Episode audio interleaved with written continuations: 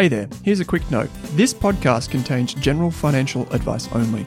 That means it's not specific to you, your needs, goals, or objectives, so don't act on the information until you've spoken with your financial advisor. You'll find our full disclosure, disclaimer, and link to our financial services guide in the show notes. Sam, welcome onto the Australian Finance Podcast today. Hi, Kate. Yeah, thanks for inviting me. Now, you have a lot of experience in the finance industry, and you were just telling us off air before you've been working at Melbourne Business School for well over a decade, which, as a young person, is hard to imagine staying in one spot that long. But just to, to kick off this episode, it'd be great to, um, if you could tell us a little bit about how you got into the industry and what you do maybe day to day um, in your job as an educator. Well, I, I, sort of became an economist, not exactly by accident, but I started off as an engineer, went to work for the federal government for a bit, um, thought about studying an MBA, and then was drawn into economics. Um, went over to overseas with my wife Tracy, went to London, and she worked for the City of Westminster, and, and I did a PhD at the University of London. And then we went to America for seven years, uh, and I was a professor at Dartmouth University and then, and then we came back to, to Australia, and I've been at the University of Melbourne uh, since then. And so I teach in the business school uh, in, at the University of Melbourne, not in the economics department, not in the undergraduate economics department, but in the graduate business school. You know, universities have got graduate schools for medicine and law and architecture and veterinary science and, and business. Yeah, and so that's where I teach. Uh, and I work on things to do with banks, to do with corporations, um, to do with wealth management, um, etc. So we've got you on the podcast today to break down some of the concepts about the economy that really listeners should know, but maybe don't know, and even some of the things that I really want to learn a bit more about because sometimes we t- toss around terms on the podcast like inflation and interest rates and the Reserve Bank. We we don't unpack them. So, on today's podcast, um, we've got you on to really explore all of those things in more details. And to kick it off, I was wondering if you could explain what is economics and why, as investors and just individuals living in, in the country, that we should be aware of this. Well, economics is science, it's a social science, it's not a physical science um, like, like physics or chemistry or biological science uh, or a life science. It's not one of those sciences, it's a social science like psychology or sociology or the like. It deals with humans. And in particular, it deals with how people make decisions about resources. I know that sounds like a whole bunch of jargon, but, but it is about that, about how people make choices. And so the kind of choices that you and I need to make. So, how much am I going to work uh, to earn as opposed to how much of my time am I going to spend on something else? When I make money, how much of it, uh, the government's going to take a big chunk of that in taxes. But then apart from that, how much am I going to save as opposed to how much I'm going to spend? And when I spend it, what am I going to spend it on? So am I going to spend it on travel, accommodation, health, um, um, food, uh, entertainment, etc. And when I save it, where am I going to put it? Am I going to put it in the bank? Am I going to put it in my super? Am I going to save for a deposit for a house? Um, etc. See, those are all choices. That's the first thing, understanding how people make choices. But then the second thing is all of those choices add up to something. So individuals make choices, individual people like you and me, Kate, but also individual companies like BHP or, or CSL or National Australia Bank. They're really big companies, but small companies are the same. You know, like a local plumbing company or local travel agent. They have to make choices about what they're going to produce, how much they're going to charge in price, how many people they're going to hire, how much they're going to, to, to pay those people, etc. So you've got individuals, companies making choices, and all of those choices add up to something. They all come together.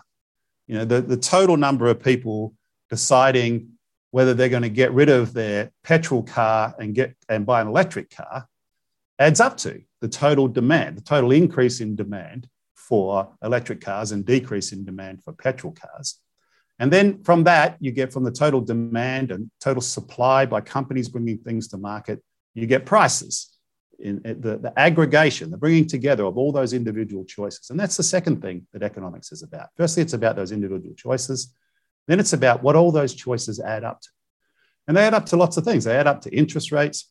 They add up to how much the Aussie dollar is worth versus the US dollar. They add up to inflation. They add up to total government spending.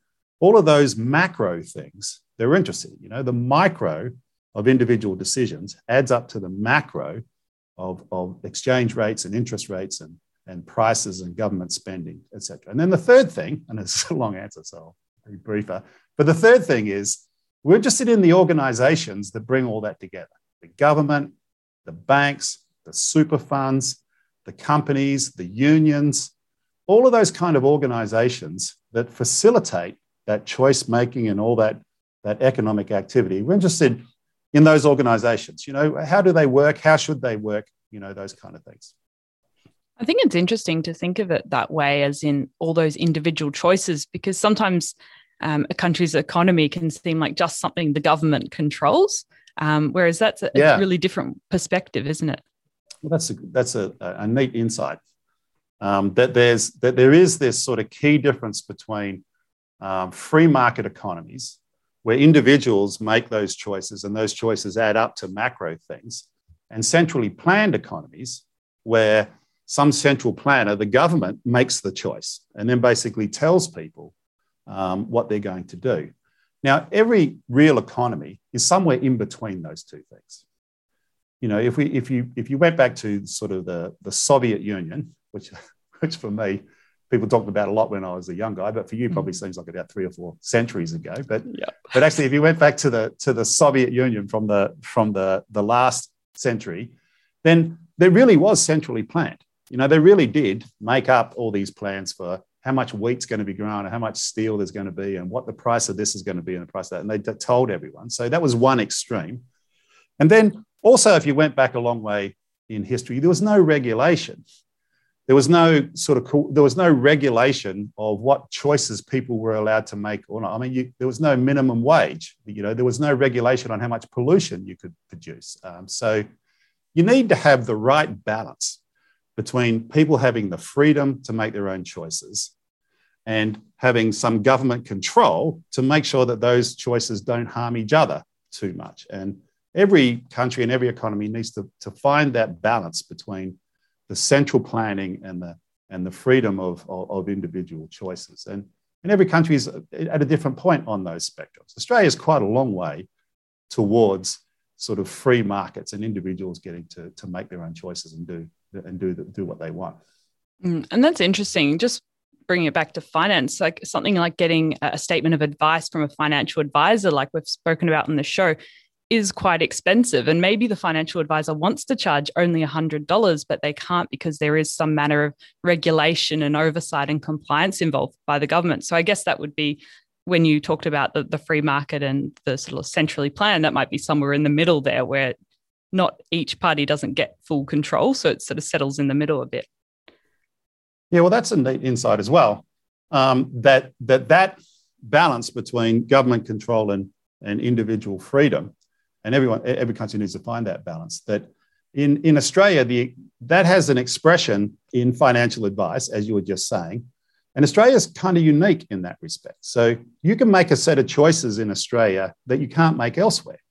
So take, take super for instance. So we have compulsory superannuation. So that's the government telling us what to do. 10% of our salaries have to go into into superannuation uh, at a maximum of 27.5k uh, but 10% of your salary goes into, into super, and you don't have any choice about that. But then once it does go into super, you have a lot of choice. I mean, you can move from, from super fund to super fund. That's true in most countries. But in Australia, you can have your own self-managed super fund. I know you know that, Kate. I know it's something you know a lot about. But but the in Australia, you can have your own super fund.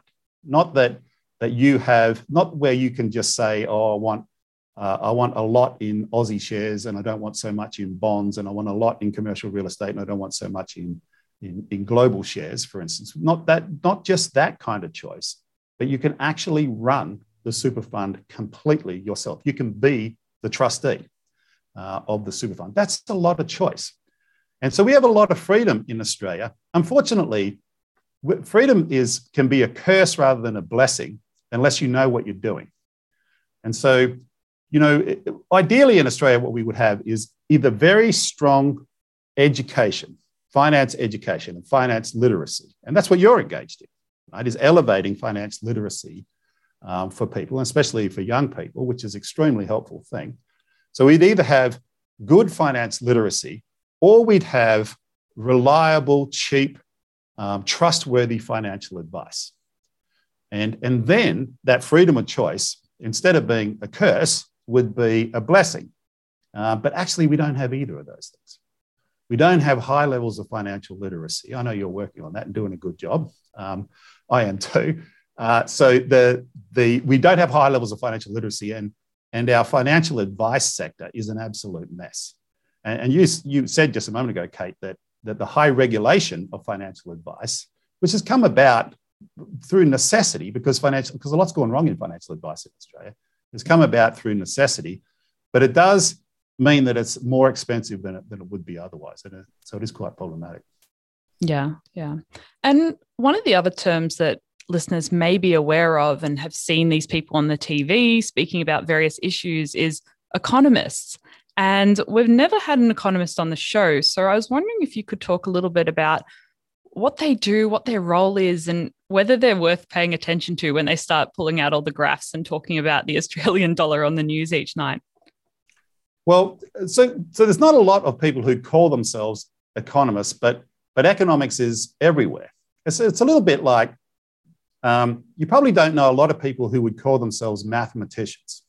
Um, you know, the, the viewers here on the podcast probably don't know anyone who would describe themselves as a mathematician, but you use maths all the time. Um, all, all day, every day. You're making simple mental calculations. So you use maths, but you don't know anybody who studies or teaches maths. Of course, you know maths teachers, and we can think of them as, uh, as, as mathematicians. It's the same with economics.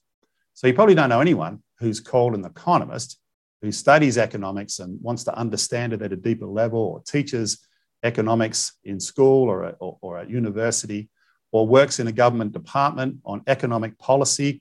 So you probably don't know anyone like that, but people use economics, use the, the fundamental ideas about, about the things we were talking about earlier, making choices and what those choices add up to, and the different uh, institutions and intermediaries and organizations. It gets used all the time uh, and everywhere. And so when that when they pop up on TV, are they like when they're giving you those charts and things, is they is it more just sort of displaying the facts and them interpreting it in a certain way, or um, do they sort of put their own spin on things? Or well, that's a, that's that's a great question. That was the second half of your question. Um, so let me, let me, thanks for reminding me of that. So, yes, look, you need to take it with a grain of salt. So, in a couple of ways, right? People present themselves as being experts when they're not necessarily. And they present themselves as knowing things that they don't or can't necessarily know. Uh, but having said that, um, yes, you do need to pay attention and you do need to find good sources of information, and elevate yourself uh, going forward. Now, let me give a couple of examples of what I mean about, about people pretending they know more than they do. So when people start up and stand up and start looking at graphs on the TV, so you're watching the, the nightly news or you're watching a, a, a website or a podcast or something, and somebody comes up and they're looking at a graph and they can explain what's happened. You know, the price of gold went up and, and here's why. Well, you can always explain graphs. You can always explain history. Everyone can look backwards into the past and impose an explanation on what happened. I'd be impressed if they could look forward. If instead of saying what happened to the gold price yesterday, tell me what's going to happen to the gold price tomorrow. And then let's come back tomorrow and see if you were right or not. Now, they never do that because what that's going to reveal is that they're just making it up. That they're just, anyone can look backwards into time and, and pretend that they can explain what happened. Give that illusion of expertise. And anyone can say, okay, Sam or Kate, oil price is going up, BHP is going down, the Aussie dollar is going up, inflation's going this way, um, etc. They can make those strong statements, but we never come back to check whether they were right or not. So, look, you should you need to have a healthy level of skepticism about the level of expertise that people project to you through the screen. They always, you know, in finance, there's more pretending in finance than there is in almost anything else in the world. People are pretending that they're experts. And usually because they're trying to sell you something. I know that's not that, that's not what's going on here, but Usually it's because they're trying to sell you something, but they project a level of expertise they don't have. And if you're skeptical about that, that's a healthy, uh, it's good to have a healthy level of skepticism. But having said that, it is important to elevate your knowledge as time goes on. Right? And so, you know, the kind of things that you're engaged in, Kate, are very helpful for that. People need to, to find good sources of information and elevate their understanding um, as time goes on. Mm-hmm. And as investors, what are some key economic terms or concepts we should be aware of? So when we do see that coming on TV or we, we see some mention in articles, um, we go, oh, I know what that is, or I, I can kind of understand what they're saying here. Yeah. So, so that's a good question. Now, it depends. You know, I'm going to say it depends. People always say that, but it does depend upon upon where you are in your investment journey. So, you know, if you were my age, it'd be, um, what should I do about my super? I know that's an important question at your age as well, but it's more important at my age. So, you know, I'm going to be retired in X years' time. Have I saved enough money? I need to really pay attention to super and get it right. Maybe I own a home and I paid that off. How can I use the money that I've got stored in my in my home to pay for my retirement uh, and for that kind of thing? Now, if, if if it's people who are your age, then it's going to be more about saving for uh, for a home or to to for the or saving to travel overseas, for instance, um, etc. So it's going to be a different set of criteria. But so I do think so. Let's let's take that. Let's take your example rather than my example. So I think some things to really pay attention to are interest rates, and and also uh, interest rates, mortgages in general, uh, inflation, and the things that are going to, to really affect the, the, the goals that you're trying to achieve here. You know, you're saving to buy a house or an apartment, you're saving to go and live overseas, you're, you're, you have some short term, medium term, long term financial goals. And, it's in, and, and in filtering out all of that information that's coming to you, focus on the things that are important for those goals. And if you're if you're saving to, to buy a house, for instance, to buy an apartment or buy a house, then focus on those things. Focus on interest rates, fixed rates, floating rates, uh, how inflation is affecting that, how much money you can borrow uh, to invest, um, etc. So filter out the stuff that's important for the short term and medium term goals uh, that you got. Absolutely. And if we take your example of saving up for our first home, which I know many of our listeners are trying to do, um, one of the key terms that comes up again and again, and we see on the advertising from the bank is what the interest rate is. Are we are you able to unpack that term a little bit more and what we need to know about interest rates and how they impact our lives? Sure. So so so first of all, let's start, Kate, with two types of interest rates. So floating or variable interest rates. Usually we call them variable interest rates, but sometimes floating. So interest rates that go up and down versus interest rates that are fixed. And you can get a mortgage of either kind. You can get a mortgage where the interest that you pay is fixed for three years or five years, but it's more common. About 75% of mortgages in Australia are, are, are variable, floating interest rate. And so let, us just take an example. Let's say that, that you want to get a, a mortgage for $500,000. So you, you saved $100,000, you're going to borrow $500,000. That'd mean that you would have a loan to valuation ratio, which was 500 over 600. Of the $600,000 apartment that you're going to buy, the bank's bringing 500K, you're bringing 100K. The loan, the 500, to the valuation, the 600, is the 500 over 600, which is about 85%. And that's pretty high, but that's sort of what you got to do to get into the property market is, is to, to, to borrow a lot of money. So let's say that we had a 500K uh, loan, then you've got to pay interest on that. And let's imagine that the interest rate, your interest rate at the moment is, uh, let's say that it's 2.4%. So you go and see a mortgage broker, maybe you go to the bank, but the most important thing is to go and see a mortgage broker. So your mortgage broker can put you in touch with all the banks.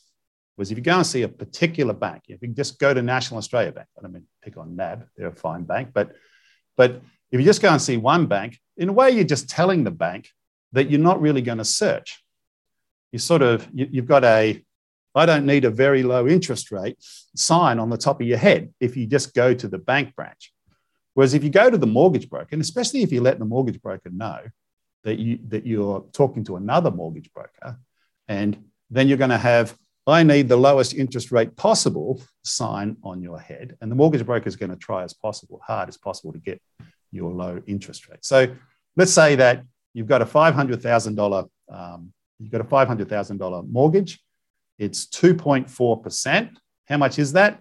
One percent of five hundred thousand is 5,000. 2.4 times 5,000 is $12,000 a year. So you'd have to pay $12,000 of interest per year on that mortgage. And then you'd have to pay the principal as well. If it was a principal and interest loan, which is what it's going to be, it's not going to be an interest only mortgage, interest only loan. That's what you would want if you're an investor investing in a property rather than buying one to live in. So it's going to be principal and interest. You're going to be paying the $12,000 interest and you're going to be paying back the $500,000. That's the principal part. That'll be, uh, that'll be on top of it. But if it's a variable rate, I know this is a long answer, so I'll shut up in a moment. But if it's a variable rate mortgage, which is most likely it's going to be, could be fixed rate for three years, but if it's variable rate, then if the RBA, the Reserve Bank of Australia, let's come back to them in just a moment, if they put interest rates up then your 2.4% will go up. And if they put interest rates up, because the RBA charges, sets the interest rate here, and then the banks add a margin on top of it of about 2.4%. Now, we live in extraordinary times, Kate, as you know, and interest rates are approximately zero from the RBA at the moment. And the banks always put about 2.4% on top of that to make their profits. So you got 2.4%. But if the RBA increased it, it's actually at 0.1%, but that's pretty close to zero. If they increased it to 1.1%, the banks would, would, would add that on, and we go from 2.4 plus 1.1 to, to let's say 3.5. And then we would go from you paying $12,000 interest to paying $17,500 in interest. It, it, would drift up. And, and in the last few years, those interest rates have been drifting down but if the RBA, the Reserve Bank of Australia, increases interest rates, then, that, then they'll drift up. Sorry to mm. And as interest, oh, no worries, no worries. And as interest rates go up, that makes it potentially more difficult for people to pay that interest on their, their mortgage each year. Is that correct? That is, that is correct. Um, and look, the, it's, it's not all bad. So the reason that interest, that, that the RBA would put interest rates up is, is if they're worried about inflation. So we've had low levels of inflation uh, through time, where, where inflation means the general price of things. Yeah, let's, let's call it consumer price inflation, CPI, consumer price inflation. The Australian Bureau of Statistics, let's not bring in too many different players, but the Australian Bureau of Statistics looks at, just to tell you what inflation is and what CPI is, they look at a basket, a typical basket that a typical household buys. They look at 125 things, everything from movie tickets to cars to, to rents on houses to health insurance to computers, etc., uh, to, to food and education and, and travel and, and everything. They look at 125 things. And then they look at that basket of things that, that a typical household buys, how much that goes up year by year. And if across the whole basket, those things, because some will go down and some will go up, you know, maybe petrol goes up and computers go down, um, or vice versa. But across that whole basket, if their prices go up by 2%, then that's what we mean by consumer price inflation. Uh, and, and that gets released every quarter, every three months uh, in Australia, the CPI figure, and has a big effect. Now, the, the, the Reserve Bank of Australia, and the way you should think about the Reserve Bank is it's the bank's bank. Just like you have a bank, you know, like, like ANZ, or maybe you have a credit union, um, or maybe you, maybe you have a building society. But just like you have a, a bank, then the banks have a bank. And their bank is called the Reserve Bank of Australia.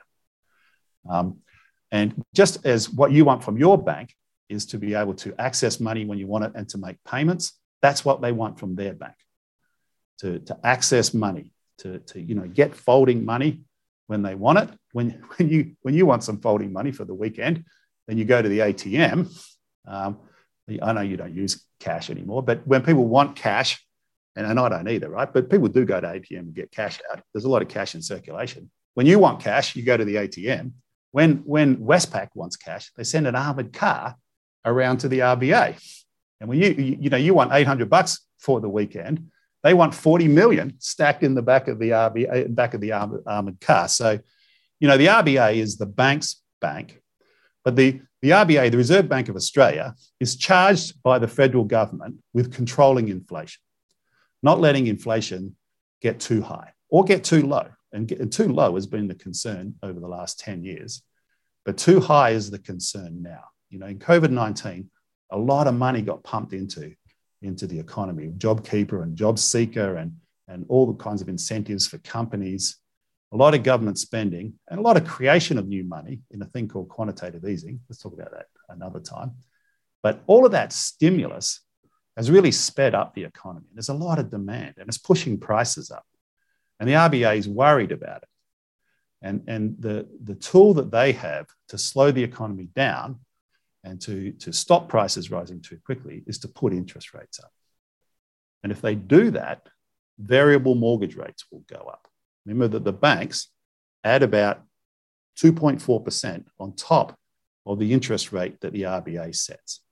Now, you know how I said, I know my answers are very long winded, so, but I'll be brief with this. But you know how I said that the RBA is worried about inflation, prices going up? Well, it has been very worried about deflation, prices starting to go down or inflation getting very low. And that's why it cut interest rates all the way down to zero in COVID 19. We really do live in extraordinary times. And then you got the, the 2.4% on top of that. And that's why mortgages are at about 2.4%. But now inflation is coming back. And what we're looking at is the RBA increasing interest rates to control inflation and that pushing interest rates up. And then it'll, it'll push up the, the interest people have to pay on their mortgages.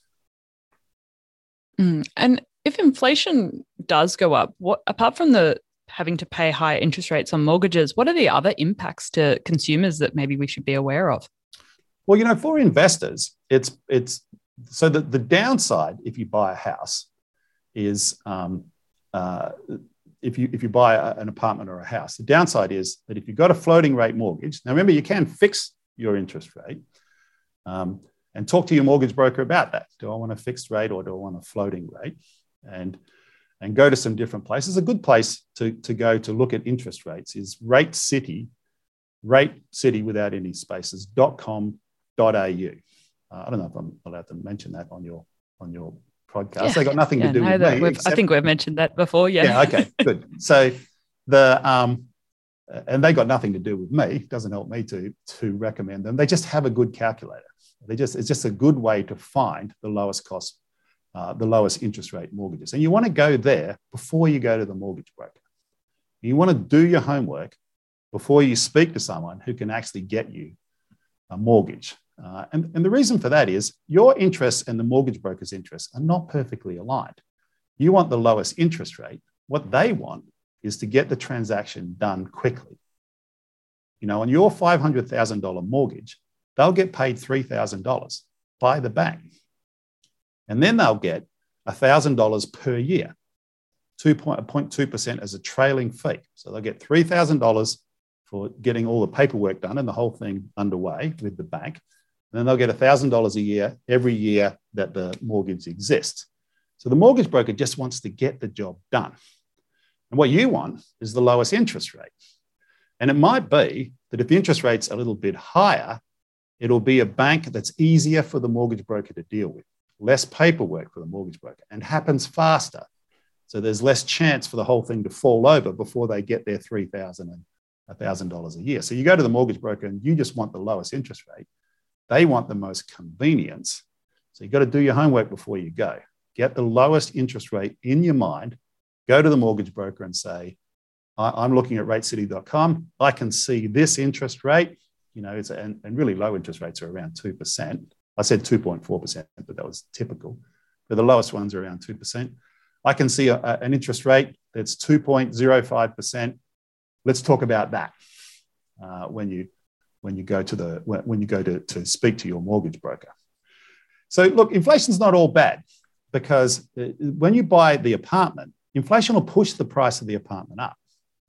And, and it'll push your, your salary up as well. So, so yes, the, you know, the problem with interest rates is, is the bad comes immediately. So the RBA puts your interest rate up, it puts interest rates up by 1%, and it's a, a $500,000 mortgage. So you go from paying $12,000 per year to $17,000 per year. The extra 5,000, the 1% of the RBA trying to control con- trying to control inflation. And so the problem for you, increased interest payments, c- comes all in one go. Bang, you go from paying 12,000 to paying 17,000 uh, in, in one go, or 7,500 from our example before, in, in one go. But then the benefits come slowly. And in the end, the benefits equal the problem or, or might even exceed it. And the benefits are that your salary will go up with inflation. You'll have a, some kind of wage negotiation. There'll be tension for your employer to pay you more, otherwise, you'll go to, to a better job. Um, and then the value of your, of your apartment will go up with inflation. Um, so it won't be all bad. And, and in the end, it might be the, the good might outweigh the bad. The problem is the bad's very front loaded. Um, and, and so, so you need to, to bear that in mind. And you need to think forward a little bit. If interest rates went up 2%, am I going to be able to handle that? Am I going to have enough cash flow to make sure that I, that I can pay, uh, make my payments? Or, or am I overextending myself? So, look, your question and your observation throughout this, Kate, is that there's a set of things that you need to, to concentrate on. And interest rates are one of them. And, and so when people say the RBA interest rates, you know, when you hear on the radio um, that you are, when you hear on Triple J, for instance, um, the, um, sometimes I say two Triple J, which shows you what an old guy I am, because when I was your age, that's what they were called. They were a Sydney radio station, believe it or not. But uh, and sometimes I actually say that, and my and my kids wonder what what is he talking about when he says two Triple J. But anyway, here on on you hear on Triple J that uh, that interest rates have gone up. The RBA's increased interest rates from 0.1 percent to one percent. Now that wouldn't happen. They would only increase it in quarter percent increments you know, they might increase it from 0.1% to 0.35 to, to 0.6, etc. small increments. They meet on the first Tuesday of every month uh, and they make that decision. You hear on Triple J on the news that interest rates have gone up. They're talking about the RBA interest rate. They're not talking about the 2.4 or 2.5% the banks add on top of that. So you want to pay attention to that and, and think about whether interest rates are going up and, and find some reliable sources of information like yourself um, about what's happening to interest rates and think forward a little bit. You know, do I want to fix my interest rate? Is that going to work for me? Should I talk to my broker about that? Um, so stay on top of what those things mean. Listen to good sources of information and just sort of think through what your own situation is and what your short-term and medium-term medium-term goals are. But you know, your your exact question um, was your direct question, Kate, was you know, is, is inflation always going to be bad? And what kind of other things is it going to affect? Um, well, it's not always going to be bad. You know, it's just that it's very front loaded when it comes to mortgages. Yeah, I, th- I feel like the media sort of attaches inflation to very negative words and negative imagery. So when I when I think of that word, that sort of conjures up. But I, I guess as you've explained it, there is um, pros and cons to sort of inflation rising and lowering and just sort of thinking more broadly about how that impacts us as consumers and investors is really interesting to do. Yeah. Yeah, no, it's not all bad. I mean, that sort of harks back to bad experiences that people have had in the past. You know, in all of culture, there is, you know, not just in, in economics, but in, but in all of culture and all of, and culture is really the conversation that society is having with itself all the time you know, in all of culture, the past is always with us. And, and people have the memory of what happened in the 1970s. We had very high unemployment, low growth, very high inflation. And so, you know, there's a, real um, negative sentiment uh, associated with, with inflation. Um, but actually, some, some inflation, not, not too, what, what the Reserve Bank wants is inflation between 2 and 3% per year. But even if inflation went to four or five percent for a while, that wouldn't be, you know, that wouldn't be such a bad thing. That could that could help uh, in many ways. Absolutely. And one of the last terms I wanted to unpack a bit more is the idea of supply and demand, as we hear about it a lot. And even just thinking um, examples at the moment, like there's a lack of workers in the hospitality industry, and all the cafes are having to pay higher wages. I think I saw an article of like the $100 dishwasher um, getting paid that much money to just wash dishes per hour just because there's such a shortage. If are you able to talk a little bit more about supply and demand and how that yeah. affects asset prices? Right. So, so, so let's start with the dishwasher, and then and then we'll go to asset prices uh, in just a second. Um, so, so the supply of dishwashers. I mean, these are people we're talking about. So, the supply yeah. of people who who wash wash. I'll just make sure I don't say something stupid. But yeah, the, yeah. The, the the supply of of people who wash dishes, or the number of people who wash dishes, is is much reduced for the, for the catering sector um, because we don't have a lot of foreign students and, and we don't have a lot of backpackers. I mean, there's a huge number of backpackers come to Australia, as you know, and a lot of them work in hospitality, a lot of them work in, in, in agribusiness, in picking fruit and the like, and then they sort of move backwards and forwards and then, and then they either stay, that's a, I personally think is a good thing, or they, or they go home, um, etc. But that supply of people to do that is dried up. So now you've got the same amount of demand, or you've got returning demand. You know, in the lockdowns, uh, people can't go to cafes, uh, can't go to, to pubs, can't go to restaurants. So hospitality is very constrained. And, and, and you've got a big supply of labor. No, so you, you don't have all of those backpackers and foreign students, but you do have ordinary Australians, and you don't have much demand for that labor. So you've got a big excess supply to demand in the market, and the government has to step in. That's why we have to have JobKeeper yeah, and, and JobSeeker, but especially JobKeeper at that point in the COVID 19 crisis, is because a lot of people who were previously working in hospitality, there's no demand for that. All the restaurants are shut. But you know, everyone's got to live, and we got to, we all got to carry on with dignity. So the government has to step in with, with, with JobKeeper there. But now we're in a situation where where the, where the demand's gone way up. Everyone's going back to pubs and, and, and, and to clubs and restaurants and the like, and demand's gone way up. And now we've got excess demand.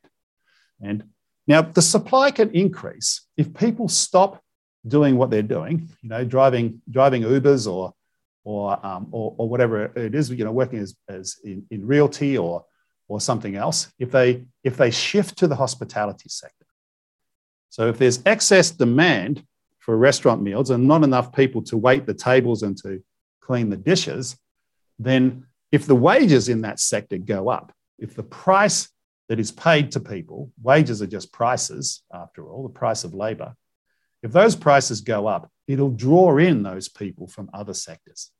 So if wages in hospitality go up and wages elsewhere in relative terms uh, don't go up, um, then people will be drawn in. And you can see that, that it's the prices themselves that is getting supply and demand together. This is how it works in a free economy. That's why, you know, we started off this conversation, Kate, with, with you uh, asking me and making observations that some economies are sort of centrally planned, where some bureaucrat is telling everyone what to do, and others are free market economies, where people decide for themselves.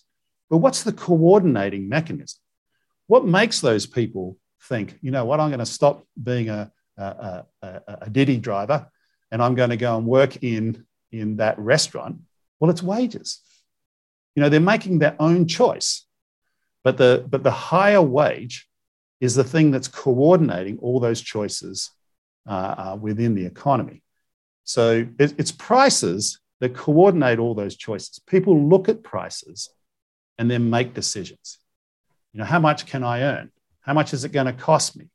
You know, I'm thinking of flying from, from Perth to Melbourne. Um, should I fly on Virgin or should I fly on, on, on Qantas? Well, maybe I should go to the Gold Coast instead. So, those, and, and in making those choices, I'm looking at prices, aren't I? And everyone's looking at the same prices and making their own choices. So it's the prices that are coordinating all those individual choices and setting supply and demand equal uh, um, to each other. Is the goal? Big, it's a big topic. It's hard, it's hard to explain just by waving. yeah.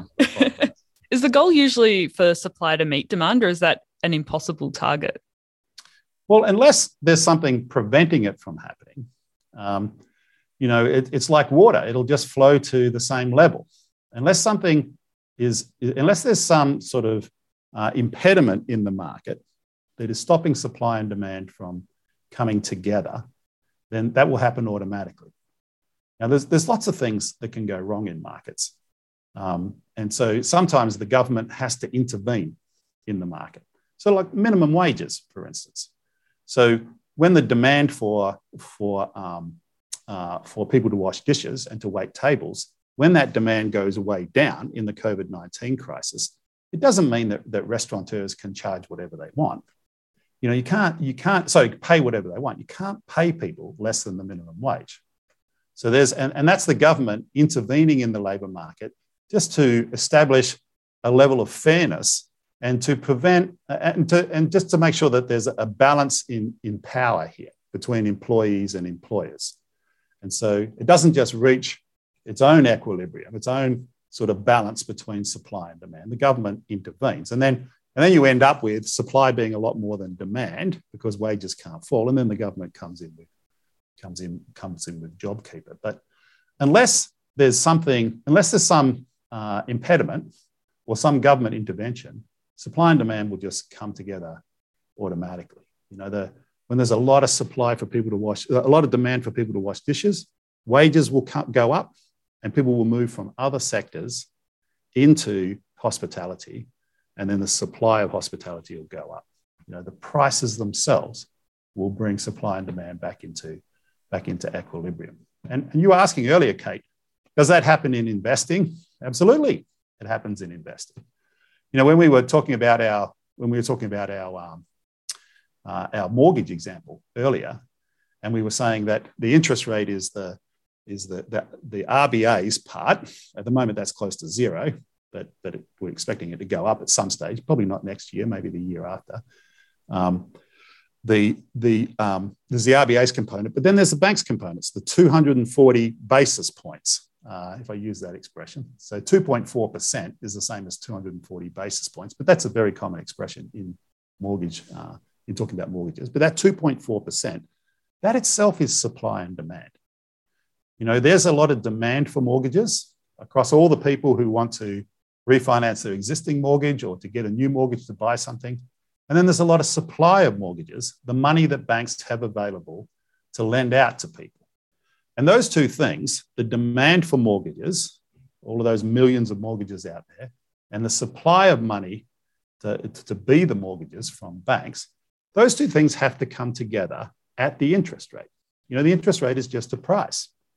And if there's more demand for mortgages than there is supply, then that 2.4% will go up. Not the RBA's part, the RBA sets that. Mm. But the bank part, that bank margin, will, will, will, if there's more demand than there is supply, that'll go up.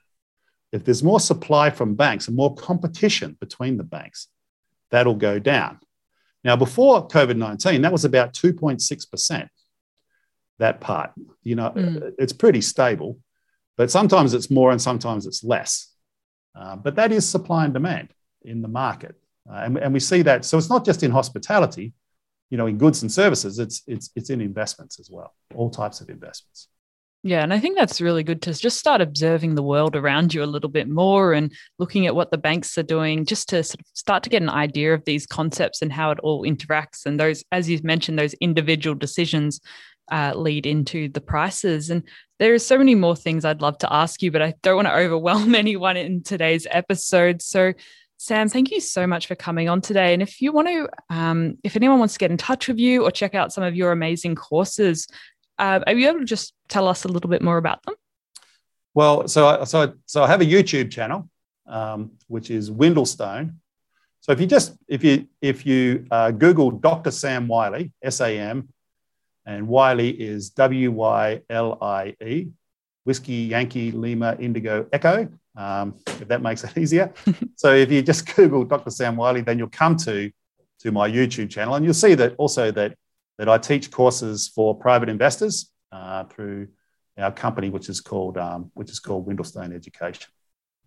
Yeah, I attended one of your webinars a few months ago and found it really beneficial. It was a really a deep dive into inflation and how that impacts uh, investors. So uh, I definitely recommend checking Sam's channel out, and I'll make sure I include it in the show notes so you can easily access it as well. Brilliant. Thanks for inviting me, Kate. Really Thank you it. so much, Sam. And uh, I'll definitely have to get you back for a part two. I'd love that. Thanks for tuning in to this episode of the Australian Finance Podcast, where our mission is to improve the financial futures of all Australians. If you'd like to learn more, create a free account at rask.com.au forward slash account to download free episode workbooks, bonus resources, and take our amazing free personal finance courses. You can also join our online community by following the link in the description. If you enjoyed the show, what we'd love is for you to leave us a snappy review on iTunes. And you can follow us on Twitter and Instagram at Rask Australia. Kate and I are also on both of those channels. Finally, if you have any feedback, suggestions for episodes or guests to come on the show, or you just have a question for us, shoot us an email at podcast at rask.com.au.